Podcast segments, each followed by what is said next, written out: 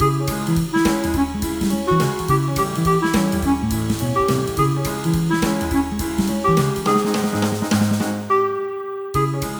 pri počúvaní zápisníka klubu knihomilov.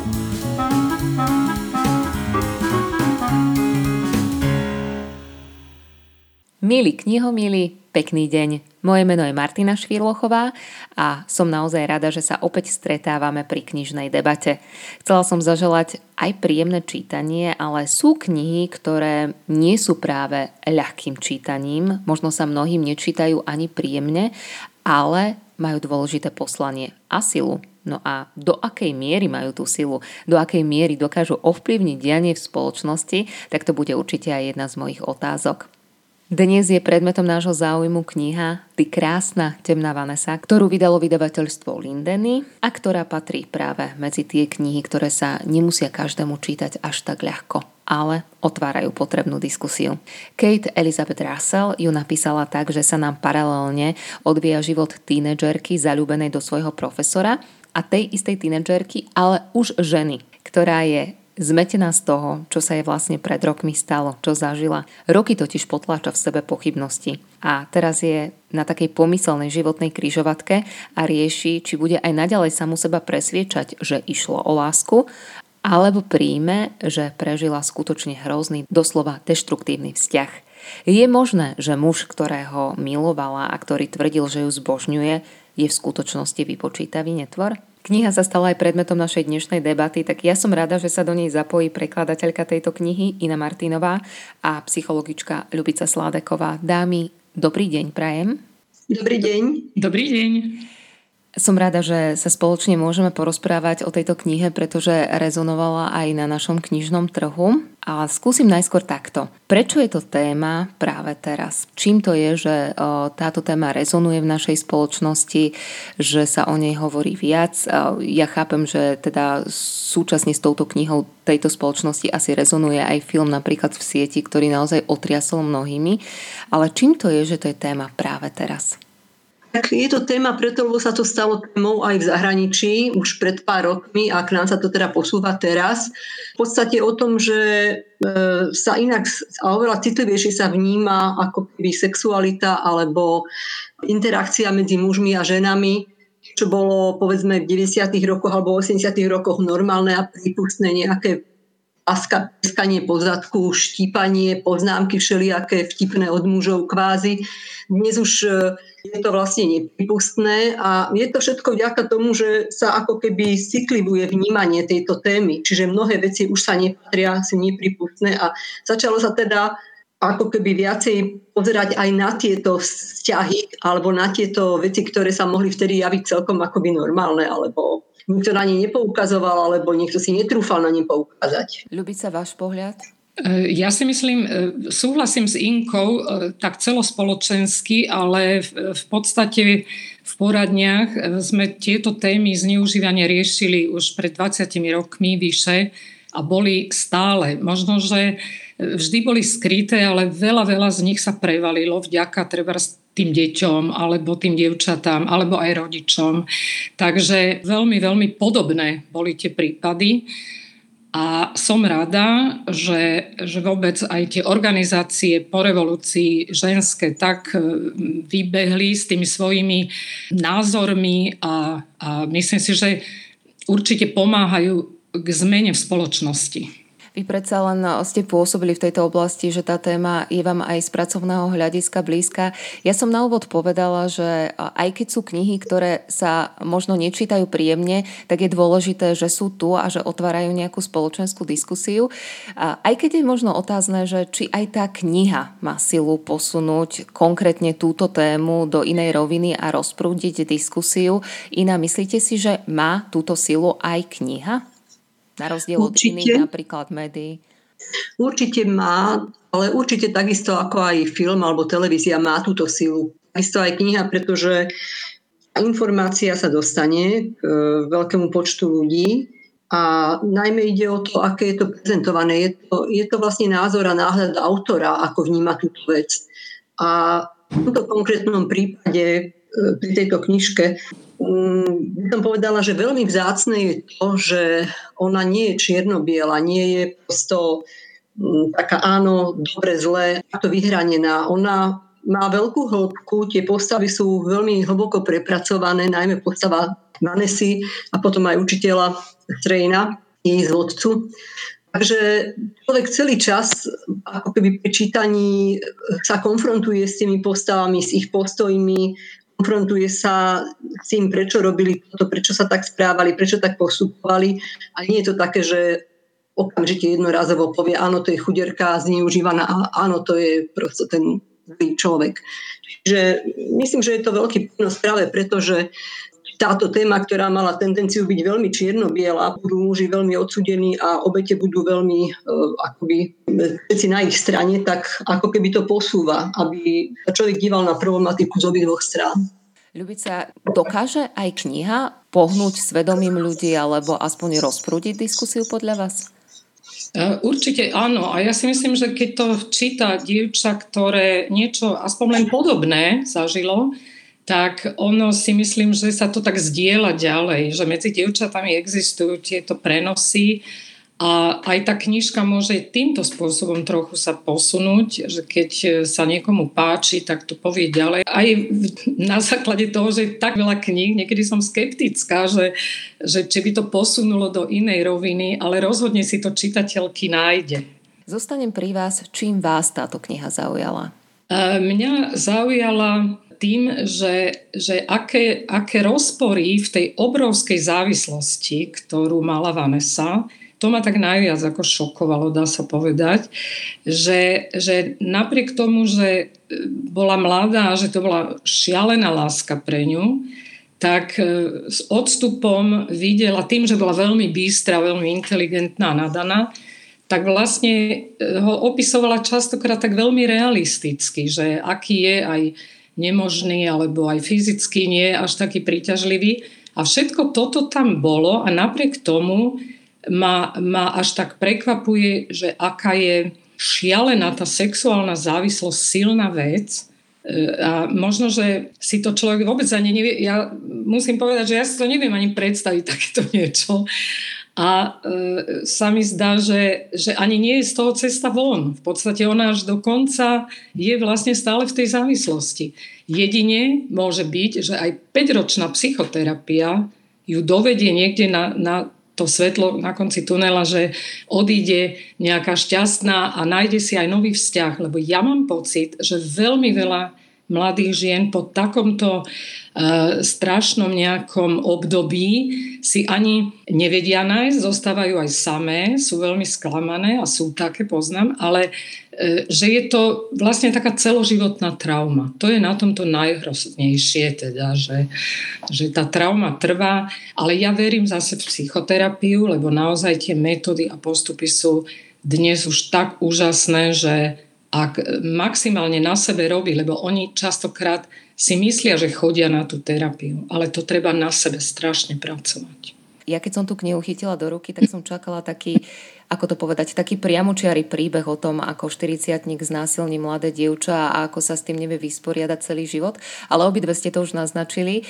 Mňa veľmi prekvapil ten prepracovaný príbeh, ako tá Vanessa sa v podstate celý život nevie vymotať z jedného vzťahu, ktorý ju presne ako hovoríte Ľuba, ovplyvnil na celý celúcičký život veľmi taká prepracovanosť toho príbehu a toho psychického rozpoloženia a hlavnej hrdinky, tie pocity, tá jej zmetenosť. Ina, vy ste tú knihu prekladali, čím vás zaujala? Z časti ste to už naznačili, ale čo bolo takéto osudové, prečo vás tá kniha zaujala aj ako prekladateľku? Bol to zaujímavý príbeh, dobre sa to čítalo a vedela som si predstaviť, že sa mi to bude dobre prekladať. A prirodzene zaujalo ma to aj najmä tým, že Vedela som si veľmi živo predstaviť, že keby som bola ja v, na mieste Vanessy, ona bola bystrá na svoj vek, čiže nezaujímali ju jej rovesníci s ich takými blbými hrami všelijakými. Bola začínajúca autorka, písala básne, to znamená, že pre ňu nejaký intelektuálny inos bol veľmi zaujímavý. Že viem si veľmi živo predstaviť, že keby na mňa niekto rozohral hru s poéziu, cez ukáž, čo píšeš a ja ti to zhodnotím, ako píšeš a tak ďalej. A prosto pomaličky takto postupoval, že asi by ma tiež tak mohol niekto prevalcovať úplne ľahko. Čiže veľmi som sa vedela akoby vžiť do jej kože. Potom už ďalej nie, že som takú situáciu v živote nezažila, tak potom už to jej ďalšie, tá jej ďalšia závislosť sa mi už nebola taká celkom jasná a zrozumiteľná ale asi sú to veci, ktoré prosto človek nevie posúdiť, kým ich nezažije. sa váš pohľad? Uh, ja neviem o tej autorke skoro nič. Ja som mala také akoby, sa, to nie je dobrý výraz, že podozrenie, ale mne sa zdalo niekedy, že to bolo také autentické, že, že či ona sama niečo takéto vlastne nezažila, keďže aj písala tie básne, aj tvorila, bola v tom book klube školskom a bola úspešná. A mne sa skôr zdá, že jediné, čo tam tak funguje u týchto, keď to nazveme tak škaredo predátorov, tak je to to, že oni hrajú len na tú príjemnú, citlivú, jemnú. On ju, on ju mal vlastne ako v takej bavlnke, pretože vedel ako na to. Tam hrá rolu tá obrovská skúsenosť. Predsa vyše 40 ročná, 15 ročná, to je taký nepomer, e, kde on bol úplne, e, on musel mať z toho úžasný pocit, že ako sa mu to darí, ale on tým, že bol taký nežný a stále bol taký pokojný a pomaly ide na to, každý takýto chlap ide na to strašne pomaly. Či sa to týka muž alebo tréner a chlapček, ale vždy to je táto istá situácia, že oni dobre o tom vedia, že aby ho tak naozaj mali, doslova v úvodzovkách, tak musia na tom tak cieľavedomo a jemnú linko pracovať a to sa podarí. To, čo hovorí Inka, že toto mi prípada, že sa k tomu tak hodí, že áno, že, že keď je to takéto silné, ono to sa nabaluje tým pádom, že sa jej sníva a myslí na neho a potom už nie je také ťažké ísť k tomu fyzickému kontaktu, ale prvý, prvá je tá závislosť psychická. A myslím, že toto je aj dobrý postreh. Ja som tiež mala pocit, že to má výborne nacvičené, lebo že má skúsenosti. Ako ste aj vypovedali, to už je možno aj e, iná otázka pre vás, keďže ste e, prekladali túto knihu. Ja sa tiež musím priznať, že mi to vrtalo v hlave a tiež som mala pocit, že tá prepracovanosť toho príbehu autorkou nie je až taká náhodná, aj keď ona teda aj v úvode knihy myslím, že zdôrazňuje, že ten príbeh napriek tomu, že ho zacielila do prostredia, v ktorom vyrastala, ak sa nemýlim, alebo respektíve ktoré dôverne pozná, tak akože nechcela sa vpasovať do tej pozície, že ja som Vanessa, alebo toto som zažila vo svojom okolí z rozprávania nejakej svojej kamarátky. Inak čo vieme o autorke? Um, o autorke nevieme až tak veľa, pretože je to jej prvá knižka, ale um, počula som si veľmi zaujímavý rozhovor s autorkou, ktorý mi niektoré veci osvetlil, pretože taká prvá informácia, ktorú som niekde čítala, bola, že ona ten príbeh písala 18 rokov. A to bol taký signál pre mňa, že prečo 18 rokov, že to je za tým, alebo teda prečo tak dlho trvá. No v tom rozhovore som sa dozvedela vlastne, že ona to začala písať ako 16-ročná.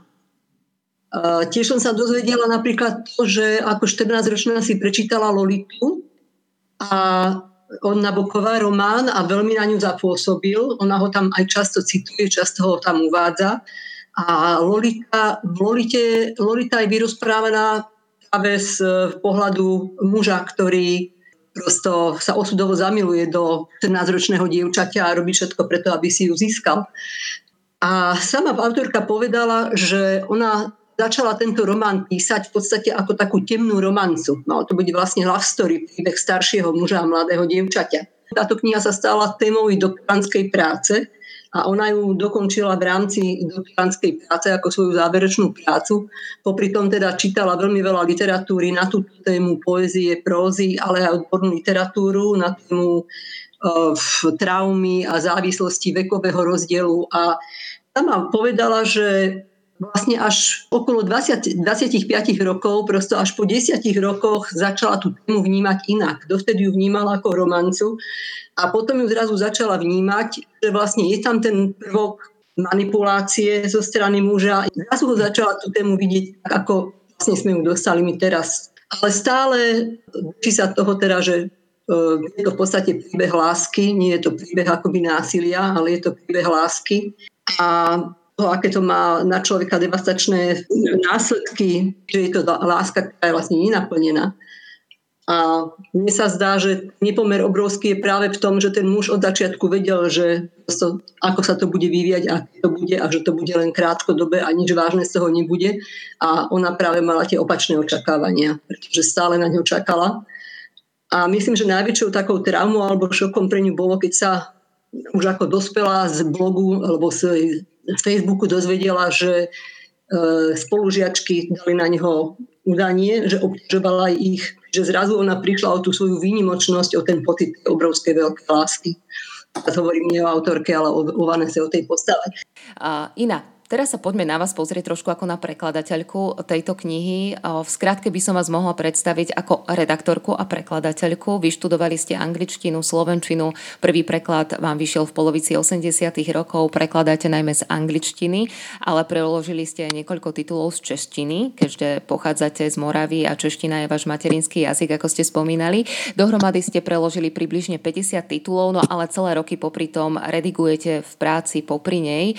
Takže aj ste mi hovorili, že sa cítite prioritne ako redaktorka a teraz v tejto pozícii vystupujete ako prekladateľka, ale máte na konte množstvo kníh.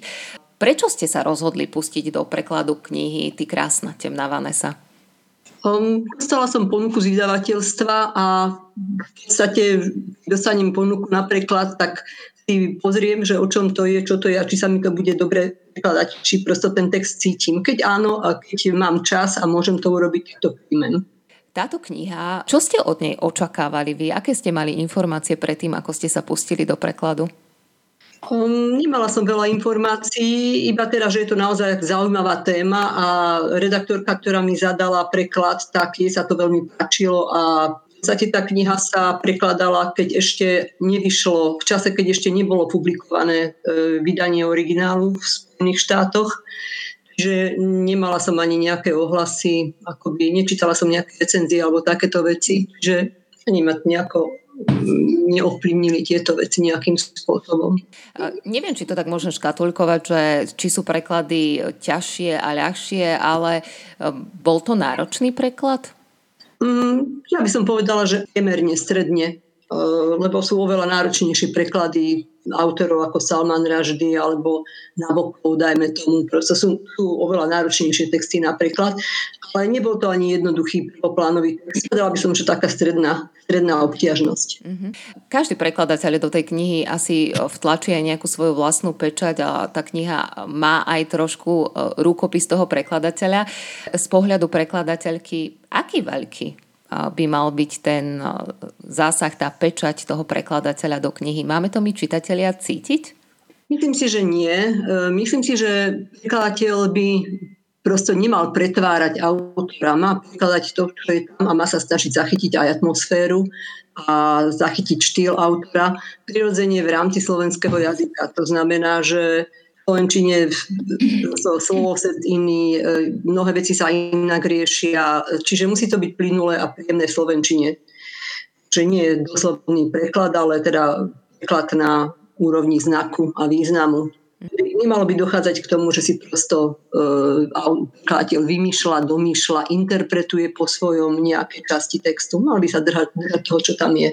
Ovplyvňuje vás literatúra, ktorú prekladáte? Aký ste mali pocit pri tomto preklade? No, uh, s tým žije, s tou knižkou, hej, tak musím sa priznať, že niekedy som bola na Vanesu naštvaná, že proste ma rozšilovala, že prečo robí to, prečo sa správa takto, alebo to, naozaj som to dosť prežívala tento raz. Nie vždy sa mi to stane, ale v tomto preklade som naozaj ju ako postavu veľmi silno vnímala a v istej miery som sa s ňou bola schopná stotožniť, ale potom zase boli situácie, keď nie a prosto ma aj rozčulovala, tak som aj na ňu zúrila a musím povedať, že aj som potom v tej knihe som mu dokončila, ešte dlho som na tú knihu myslela a dlho som o tom ešte rozmýšľala. Sa mi už dosť dávno nestalo, že by som tak dlho v mysli zaoberala nejakou knižkou.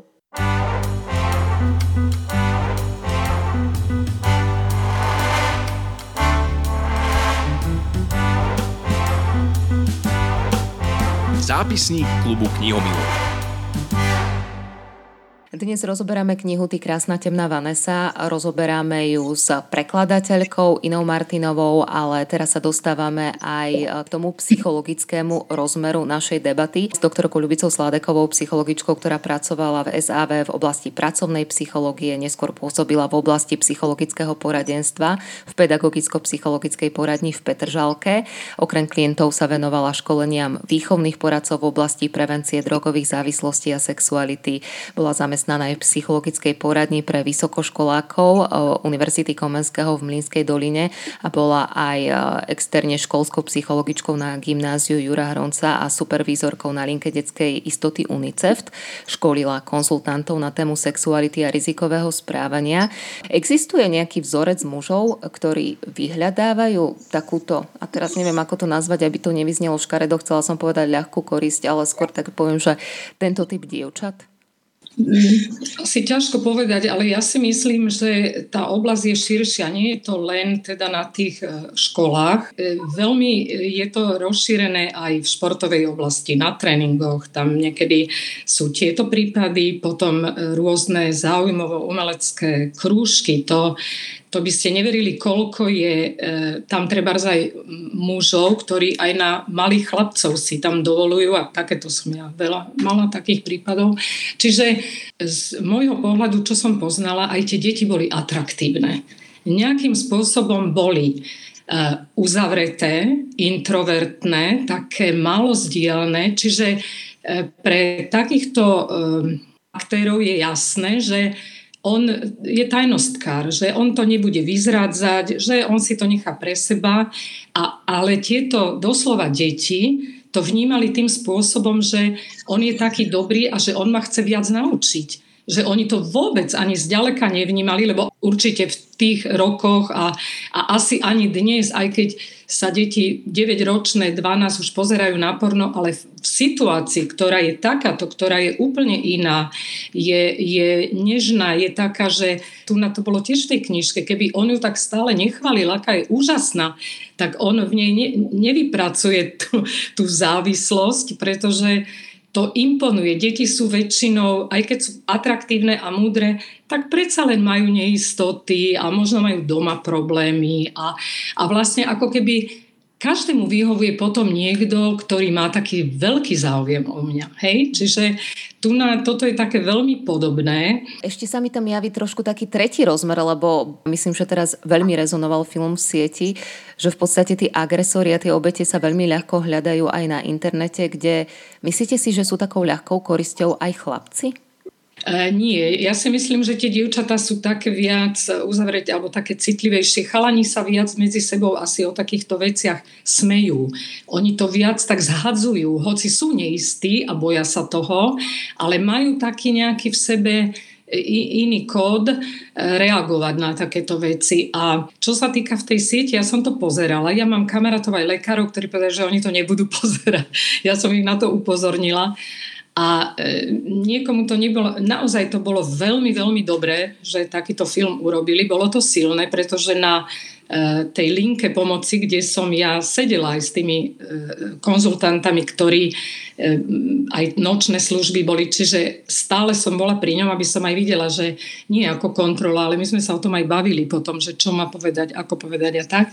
Takže vlastne tam bolo veľa detí, celú noc hore. Rodičia, ja neviem, kde ani boli. Niekedy boli aj vonku. Viete, toto to sú také neuveriteľné story, že vlastne akoby bez dozoru sú niektoré tie deti. A tým pádom on čo vie o tom, že je takýto kanál nejaký, alebo si to začne pozerať, tam a hlavne takisto oni boli veľmi e, nepríjemní, že urob to aj ty, alebo ukáž to, skús to a tak ďalej. A niekedy tieto deti žiaľ sú na toto tak nejako bezbranné, že nevedia povedať, ale tak by to nepozerali. By boli také typy, že, že nebudeš mi predsa hovoriť, čo, čo ja mám robiť, ale oni sú väčšinou také už aj závislejšie osobnosti. Do akej miery má do toho, čo povedať aj ten vek a vekový rozdiel, lebo ja som premyšľala dlho, čo ma na tomto chorom vzťahu najviac vyrušuje a veľmi často mnohí opakujeme, že vzťah 42-ročného učiteľa a 15-ročnej študentky, ale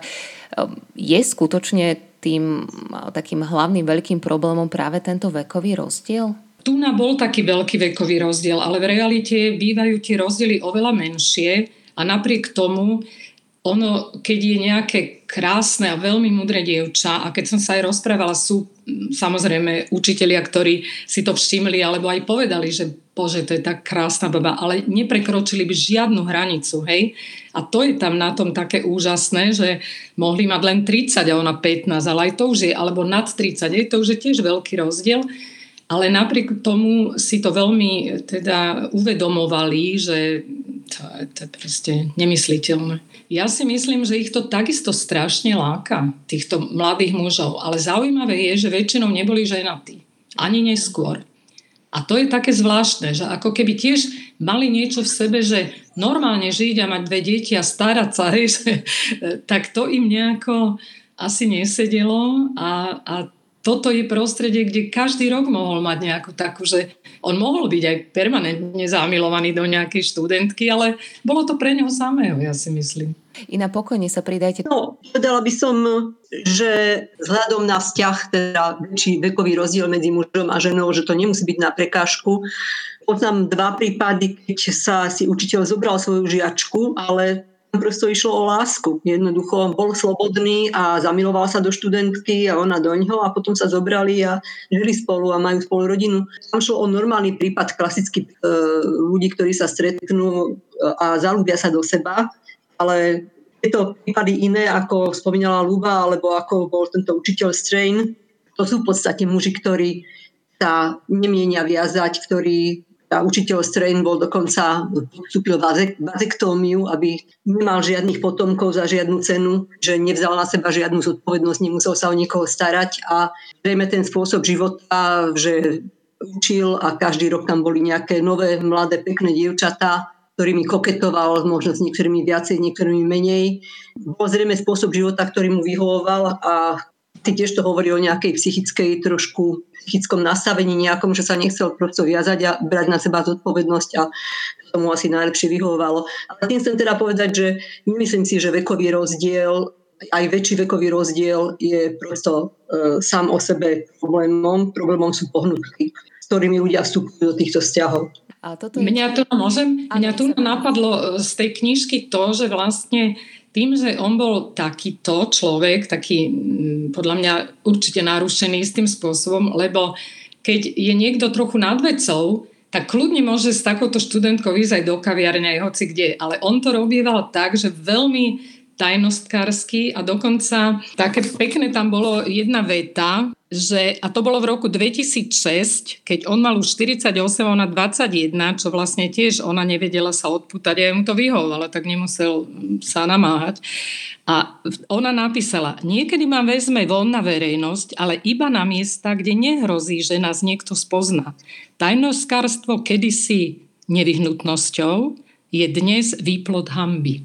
A to bolo najsilnejšie pre mňa, že vlastne ona precitla a, a toto je ten e, taký bod, kedy on vlastne to stále mal len ako nejakú hru alebo niečo a to je také, prepačte, také psychopatické, lebo to nie je realita, hej, on stále to robil poza bučky a, a tajne a stretávali sa a tak veľmi čudne, ale je zaujímavé, že ako dlho to ona vydržala, to sa mi zdá, že aj ona musela mať.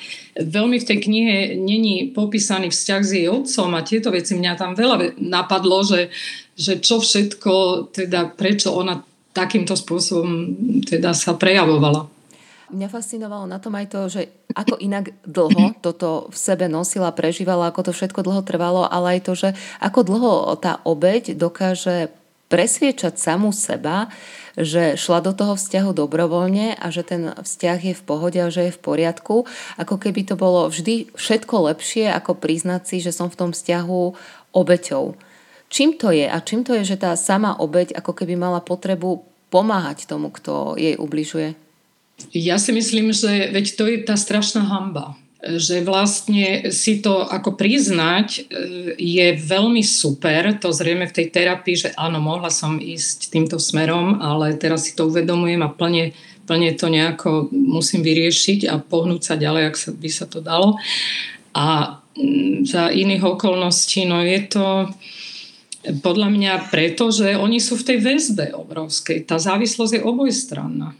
Čiže potom je to tak, že... Um, ak môžem vstúpiť, myslím, že, že, presne o to, že presne o to išlo, že ona stále akoby dúfala, že z toho vzťahu niečo bude, že keď už bude mať 18 rokov a už bude na vysokej škole, že sa ten vzťah akoby legitimizuje, legitimizuje že ona mala záujem s ním aj bývať, alebo tak užila, že by sa mohli zosťahovať a byť spolu a tak ďalej. Čiže ona stále v tom videla vzťah.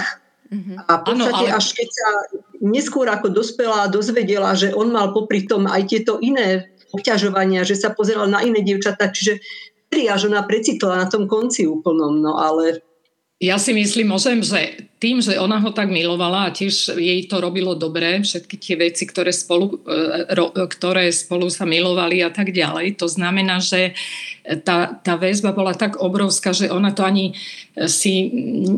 Ja nemyslím, ona áno, ako hovorí, že, že si myslela, že si ju zoberie, ale toto napríklad, to už mala 21 a, a to už prišla na to, to bolo vyslovené precitnutie, že čo stále tajnosti, hej? To, to nejde. A tam už je ten zlom, to je tá dospelosť. Vlastne je to aj, strašne je to také klíše, lebo 21 rokov je naozaj dospelosť. to je úplne presne, hej, aj vek. Takže tam je keby taká čiara, že aha, tak toto už je naozaj len prúser.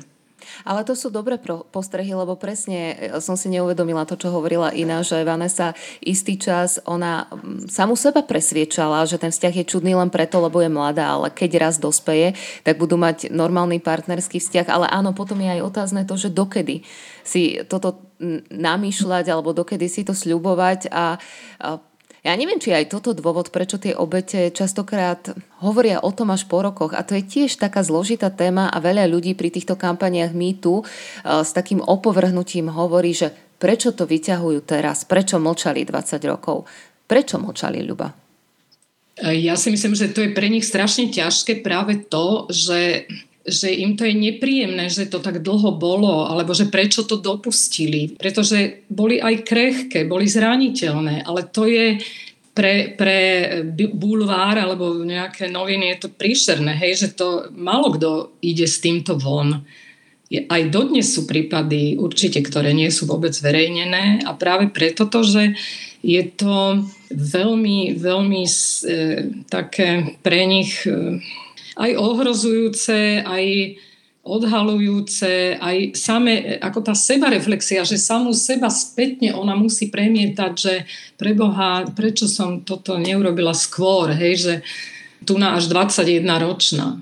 A zase si zoberte, že tam, e, keď už sme pri tejto téme, tak tam určite hrá rolu detstvo najviac, všetky detaily v detstve, ako sa k sebe správa mama, otec, či tam vidno tú sexualitu, lásku k nej, či je to všetko také otvorené a nie je moc tiež uzavreté, lebo častokrát ani v rodinách to nie je tak, že že otec verejne, keď mama je v kuchyni, uchytá za zadok alebo objíme a, a ju boská. Tak a keď takéto niečo tie deti nevidia, tak to je tiež veľmi, veľmi zložité neskôr mať vzťahy. Alebo je slobodná matka sama s dieťaťom. Tiež to sú, to sú veci, ktoré to naučené, to, že kde ma otec potvrdí, že ty si taká pekná, múdra, zlata, poď a tak, tak toto preto dievča do života je, je to úžasné, lebo potom niekto, keď jej povie, tak to už ona to má nejako v sebe spracované a nemusí e,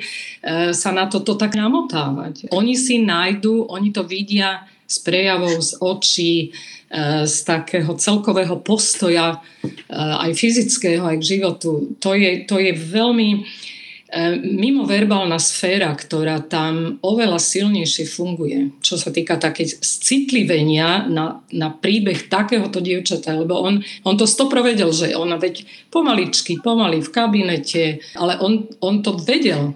To je to na tom hrozné, hej? On išiel do toho vedome, on vedel presne, čo chce. Častokrát sú tieto vzťahy samozrejme utajené, ale akékoľvek um, vzťahy, ktoré fungujú, aj, aj ťažko sa mi vôbec hovorí o slove vzťah, ale uh, z vašej praxe, Ľuba, neviem s akými všetkými prípadmi sexuálneho obťažovania detí alebo mladých ľudí ste sa stretli. Uh, kto si to podľa vás, že niečo nie je v poriadku, dokáže všimnúť ako prvý?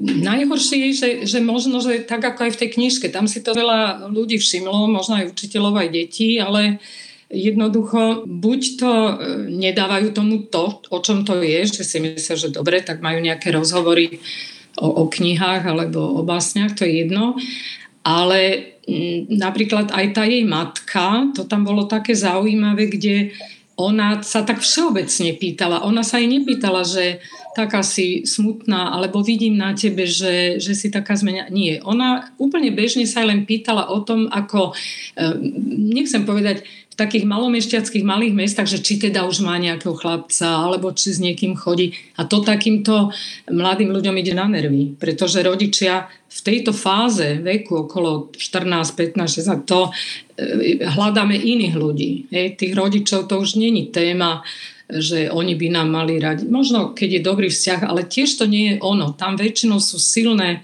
silné vzťahy, medzi e, teda tie aj hetero alebo aj, aj bisexuálne, ale už sú rovesnícke. A ono to začína, ešte znovu sa vrátim, že okolo 8 a 12 rokov, tak to je najlepšie obdobie dozrievania vlastne v sexualite v tom, že vtedy ešte dievčatá sú veľa s dievčatami a chlapci s chlapcami. Chlapci sa držia okolo pliec, smejú sa, proste oni spolu zápasia, hrajú. A dievčatá to isté, že tam tá výmena toho sa tak úžasne navzájom, ako tiež sa dá povedať, že potvrdí, že potom už tá stredná škola je o tom hľadaní tých, tých e, vzťahov už e, treba z tých takých viac erotických, sexuálnych takých že dievčatá poškolujú a veľa sa už rozprávajú o tých chlapcoch, ale predtým toto sa musí, to je veľmi dôležité obdobie si to e, zažiť, také, že sami oni dokonca sa im, tí chalani aj páčia, aj tie dievčatá sa páčia tým dievčatám. To je ale normálne, hej, že, že oni sú ako keby takí zohratí a takí spolu a potom sa to tak pretočí a zmení v tej puberte teda už takej postpubertie, keď to začína, tak tam, tam si všímajú viac e, potom to druhé pohlavie. Ale je to napríklad ten vek 8 až 12 aj takým ideálnym obdobím pre rodiča? Ako túto tému otvoriť doma? Aj tak to môžeme poňať? Úplne kľudne, úplne kľudne. Ja si myslím, že od malička treba otvorene rozprávať e, o všetkom, čo sa deje. Ja som poznala aj také e, prípady, že veľmi dievčatko onanovalo malé, také štvoročné a treba z matka nič, hej, nevedela čo s tým a potom až neskôr. To je úplne normálne, aby ona bola s ňou večer, aby ju držala za ruku, aby sa jej venovala a tak. A to potom prejde a dosť rýchlo to prejde. Ale keď ona sa toho bojí, teraz nevie, či to je dobre, zlé, kým sa odhodla prísť, tak prejde e, kopu času. Takže rozprávať sa a pýtať sa čo najviac, pretože e, veľa je aj takých e, ľahka zneužívaní, kde to tí rodičia ani netušia. A to je najhoršie. Keď sa pýtate na tie prípady, tak slobodná matka, e, veľa pracovala, chlapec nadaný, krásny a tak a chodil do krúžku. A tam ten, e, tak isto pomaly ten e, mladý muž, lebo to bolo nie moc veľké ešte presne v tomto veku takého medzi, to nebola ani puberta, tak on sa mu tak venoval, že ho domov zavolal, cvičili spolu, do zoologickej tam chodil a tej mame to vyhovovalo. Viete, toto je to najhoršie a veľa sa to stáva, že tí vyťažení rodičia sú aj radí, že on bol sám, nemal súrodencov, že niekto je takýto milý. A keď ona bola u mňa v poradni kvôli neviem čomu, už to je jedno a, a ja som je vrá, ale to sa mne nepáči, nezdá sa mi to. A keď ona potom som jej povedala, čo má urobiť, ako kam má ísť, ako za nimi, že o čo ide a tak, tak ona bola zhrozená. Ako vôbec otvoriť doma tú tému s tým dieťaťom, 15, dajme tomu 14-15 ročným dievčaťom alebo chlapcom, pýtať sa, čo na tých stretnutiach robia, vyzvedať alebo na rovinu položiť túto otázku doma, že mala by tak kontrolka blíkať už v momente, keď niekto venuje nadmieru času môjmu dieťaťu? No samozrejme, to je, a niekedy to môže byť aj rodinný príslušník oni berú to, že to je normálne, ale treba si všímať, že keď sú to veľmi časté, aj aký on príde naspäť, veď to je vidno, že či akú má náladu, že či je smutný alebo zadúmaný alebo nejaký e, úplne iný. To mám pocit, že toto rodičia by mali naozaj sledovať. A ten rozhovor to nemôže byť len tak, hej, že, že začať sa pýtať, to by ho zasekli. To skôr tak niekde mimo domu a ísť niekde a, a vlastne potom sa tak pýtať v rámci nejakých situácií, že a, alebo by ho mali potom nejako, ak ho poznajú, tak niekam ísť aj s ním, alebo nejako to zistiť. Ono není to ľahké, pretože to sú, e, ako hovoríme, skryté veci. A potom on by povedal, že či sa zbláznili, že však on nič nejde, hej? Lebo on by bol napríklad ešte len v nejakej fáze, kedy ho, mu imponuje, ale zase nech to nevyzerá tak, že, že aj tak je to zvláštne, lebo nikto nemá toľko času alebo takú chuť, aby cudzie dieťa, hej, že niekam stále brával. Preto je to najbežnejšie, keď je to nejaký tréner, alebo že sa musia vidieť a, a tam to v podstate je tak, že to nikto ani nemusí tušiť. Iná, vy ste hovorili, že vás občas tá Vanessa rozčuľovala. Tie myšlienkové pochody, pocity a všetko. A ja som napríklad v tejto knihe sa trošku aj na tú mamu hnevala. Že som si hovorila, že a, ako, ako sa jej to nemohla spýtať. Vy ste to mali iná, alebo, alebo to bolo vyslovene, že tá Vanessa a tá jej rozporu plná osoba bola viac iritujúca ako tá mama, ktorá si myslela, že žijú v pohode usporiadaný rodinný život? Mamu som až tak veľmi neriešila, ale bolo to, bolo to také zvláštne, že oni, oni sa vlastne akoby nerozprávali o veciach, ako keby v tej rodine neprebiehala skutočná komunikácia. A mala som taký pocit, že Vanessa ako keby svojich rodičov svojím spôsobom prerastla intelektuálne a ako keby nimi trochu aj pohrdala. Že ona sa s nimi nedelila o nejaké svoje pocity, myšlienky, a skôr jej potom zaimponoval záujem učiteľa, ktorý šiel na ňu cez literatúru, ktorý začal dávať knižky na čítanie. Pozornili ju na to, že aj v Bledom ohni na Bokovom vystupuje Vanessa Uajová, ako sa ona volala. Že e, prosto e, tento jeho vplyv, e, ktorý sa začal tým intelektuálnym záujmom, rodičov úplne zatlačil do úzadia nemala záujem ako by sa o niečo podeliť s nimi, niečo povedať, niečo prezradiť. No mne, mne ona, tá jej mamička išla dosť teda tiež na nervy. Ona tam bola krátko dosť, ale e, práve týmto, že, že to, nebolo, to nebol rozhovor. To bolo len také pýtanie sa a potom prestala, ako keby e, tým, že ona neodpovedala, to není riešenie. Tam zase si myslím, že to je v detstve pretože dieťaťa sa treba pýtať. Všetko, aj keď chodí do škôlky, čo robili, ako to bolo.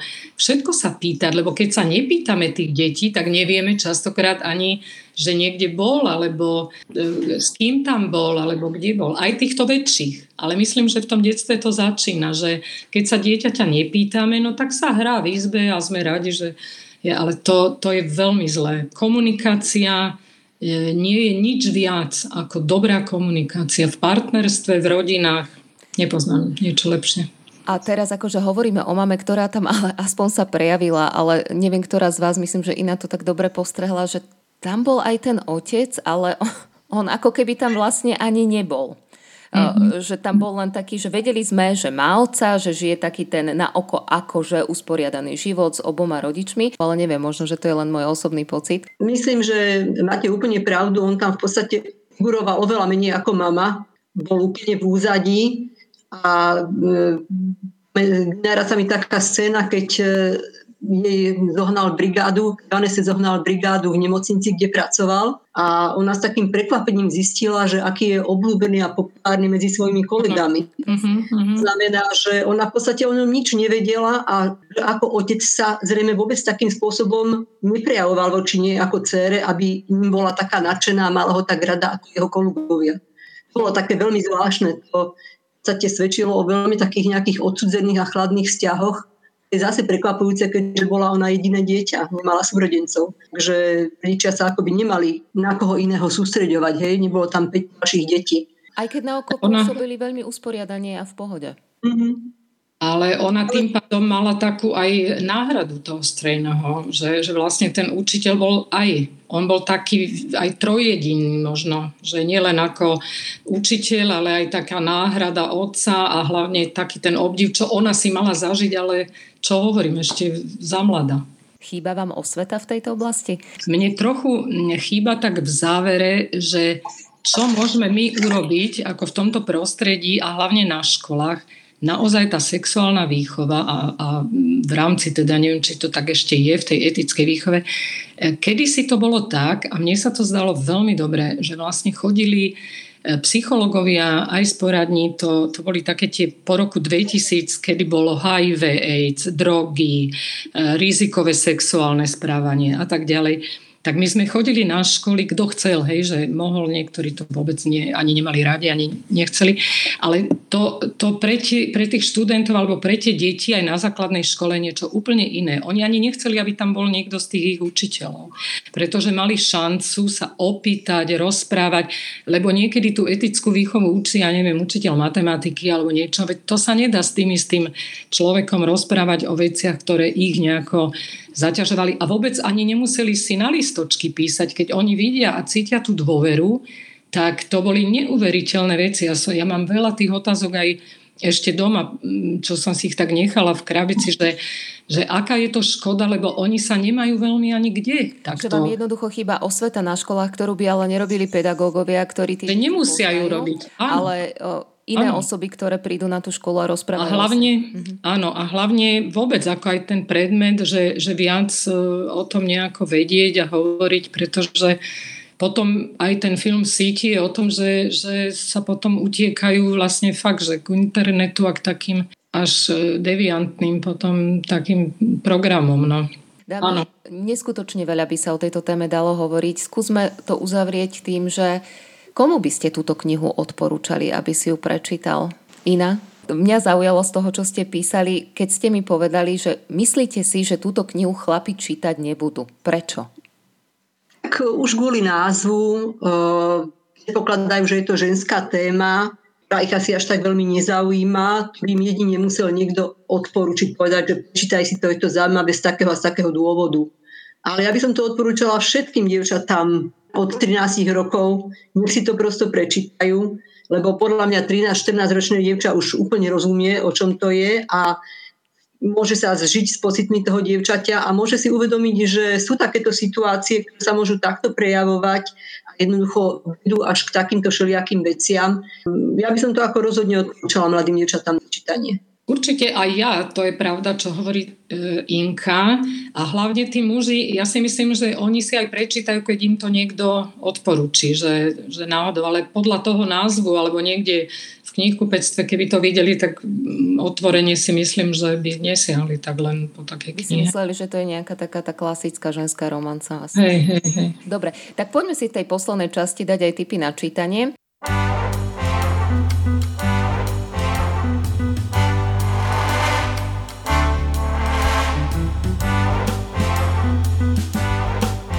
Zápisník klubu knihomilov. V dnešnom vydaní zápisníka si môžeme opäť zapísať aj tipy na čítanie. Aby sme uzavreli túto jednu tému, čo by ste odporúčali napríklad rodičom, aby si prečítali? V oblasti výchovy alebo rodičovstva? Aj, aj, lebo rodičovstvo je o výchove a ja si myslím ale aj to, že, že mnohé knižky a hlavne tam ide aj o tých hraniciach, že každý musí mať už aj v, aj v menšom veku, že keby ho niekto obťažoval, že ma, mať hranice a to tiež určujú rodičia. Stále je to o tej dobrej komunikácii. Kľudne sa pýtať, zistiť to, toto, toto vzájomné nerozprávanie vedie k týmto mnohým problémom.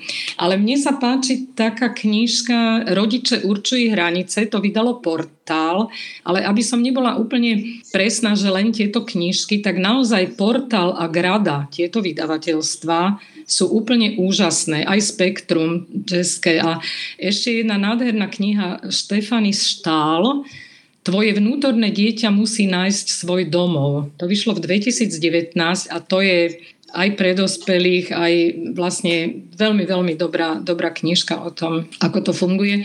Môj obľúbený je Irvin Jalom a on má veľmi veľa kníh, to je psychiatr, americký slávny a, a, a psychoterapeut a tiež má krásnu knižku Máma a smysl života a vôbec teraz je veľmi, veľmi veľa knížiek s, s výchovnou tematikou. Mne sa nepáčia také tie veľmi, také, také ľahšie, ale možno, že pre niekoho ide o to, aby to aspoň čítali a možno aj s partnermi a, a sa o tom potom aj tak rozprávali, že či sa im tam niečo zdalo dobre alebo nie, tak sa poučiť.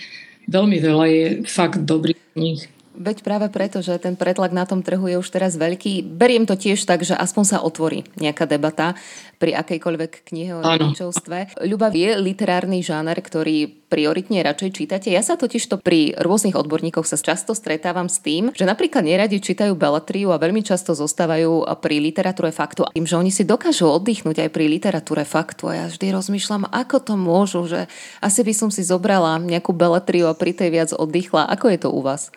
Ja mám rada aj beletriu, ale tiež si veľmi, veľmi vyberám a v poslednej dobe čítam rada aj poviedkové knižky, že mi je to také, že, že keď vidím napríklad hrubý román, ne, nemám na to už nejako možno ani čas, ani chuť a strašne veľa tiež ešte kupujem knih odborných, hoci nepotrebujem, lebo niekedy ma to zaujme a ale keď to mám prečítané, stáva sa mi aj taká vec, že idem okolo knižnice a tak si jednu vyberiem a vždy je to niečo, čo úplne tak náhodne, ale a prečítam si len trochu z toho, len kúsok a tak mi to pomôže pri niečom, nad čím rozmýšľam, ale není to tak, že presne viem, že to tam nájdem. To je také zvláštne, že jednoducho si vyberiem tú knihu a mám rada také knižky, ktoré ma ale úplne, že prekvapia, šokujú a taká bola ešte pred presne 20 rokmi Erika Jongová, že strach 50 ale to bol brutálne sexuálny taký román, jej život a tak. Ale také som predtým nikdy nečítala. Čiže vždy mám rada také nejaké až, až neviem, ako to povedať, také zlomové. Alebo napríklad teraz e, v 2016 vyšla Lucia Berlin, to sú tiež mhm. poviedky, ale to je tak úžasné, že... Mm, jej manuál upratovačky? Áno, áno. To je výborná no, kniha.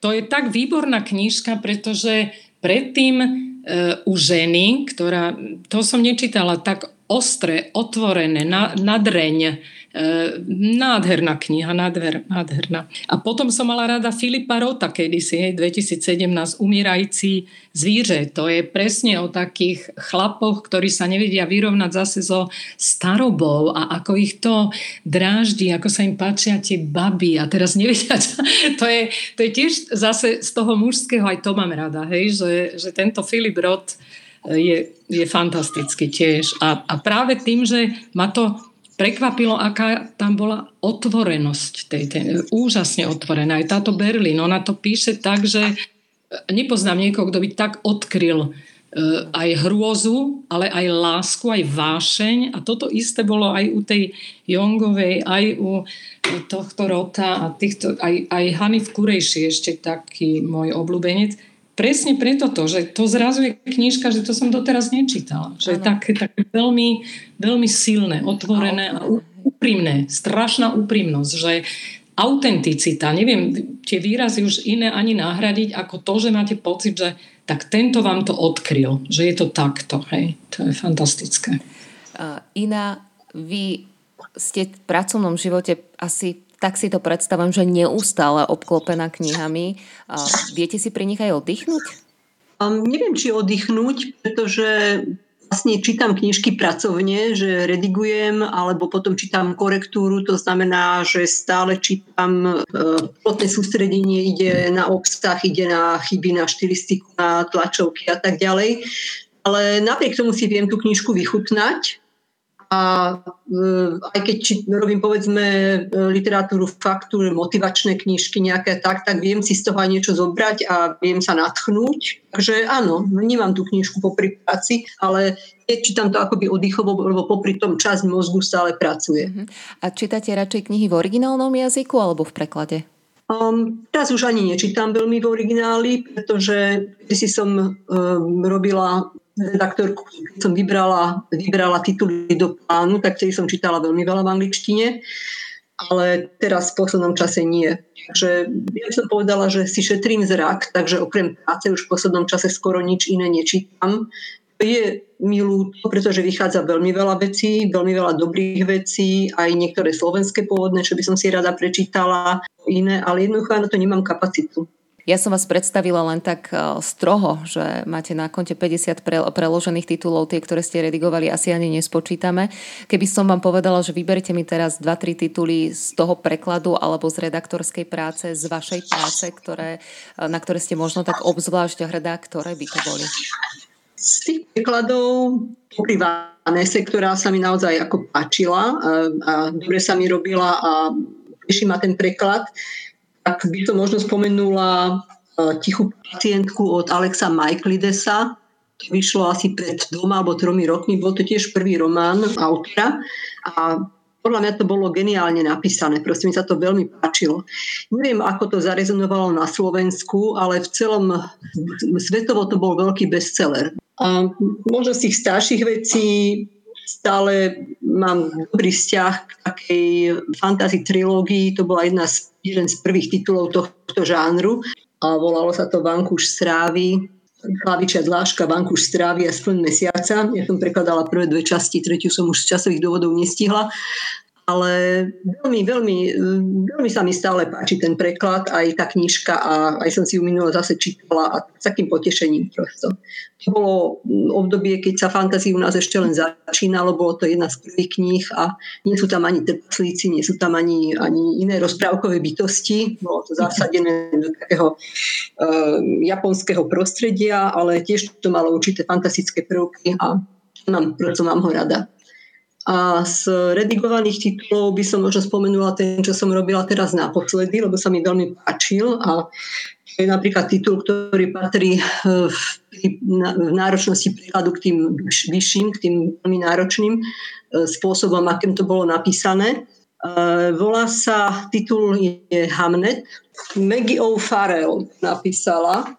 Je to vlastne o Shakespeareovom synovi, ktorý zomrel ako 11-ročný na mor a keďže o Shakespeareovom živote a vôbec o jeho rodinnom živote sa vie veľmi málo, je to v podstate fikcia, ktorá vychádza z tých zopár veľmi málo historických faktov, ktoré sú známe o, e, jeho, o Shakespeareovej manželke a o jeho rodine. Je to prekrásne napísané, dáva to úplný zmysel, celý ten vzťah s jeho manželkou, s jeho rodinou.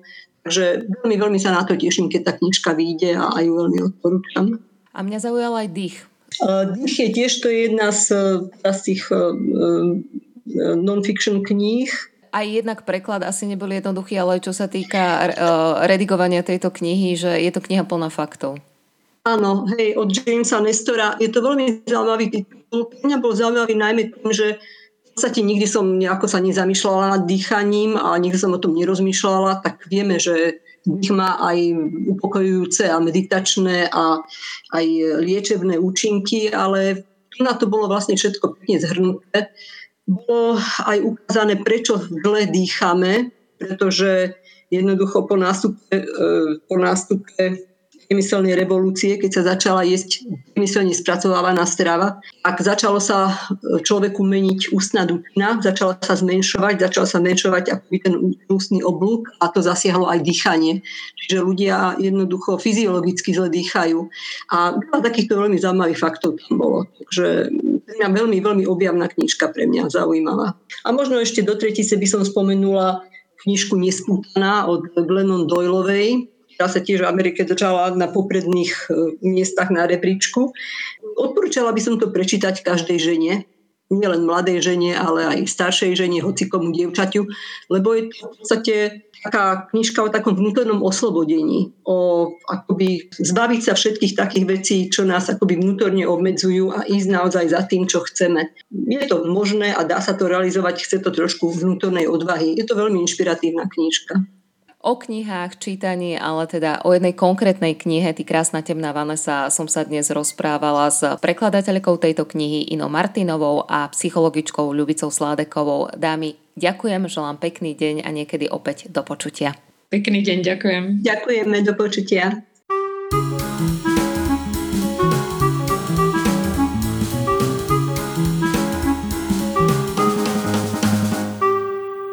Počúvali ste zápisník klubu knihomilov.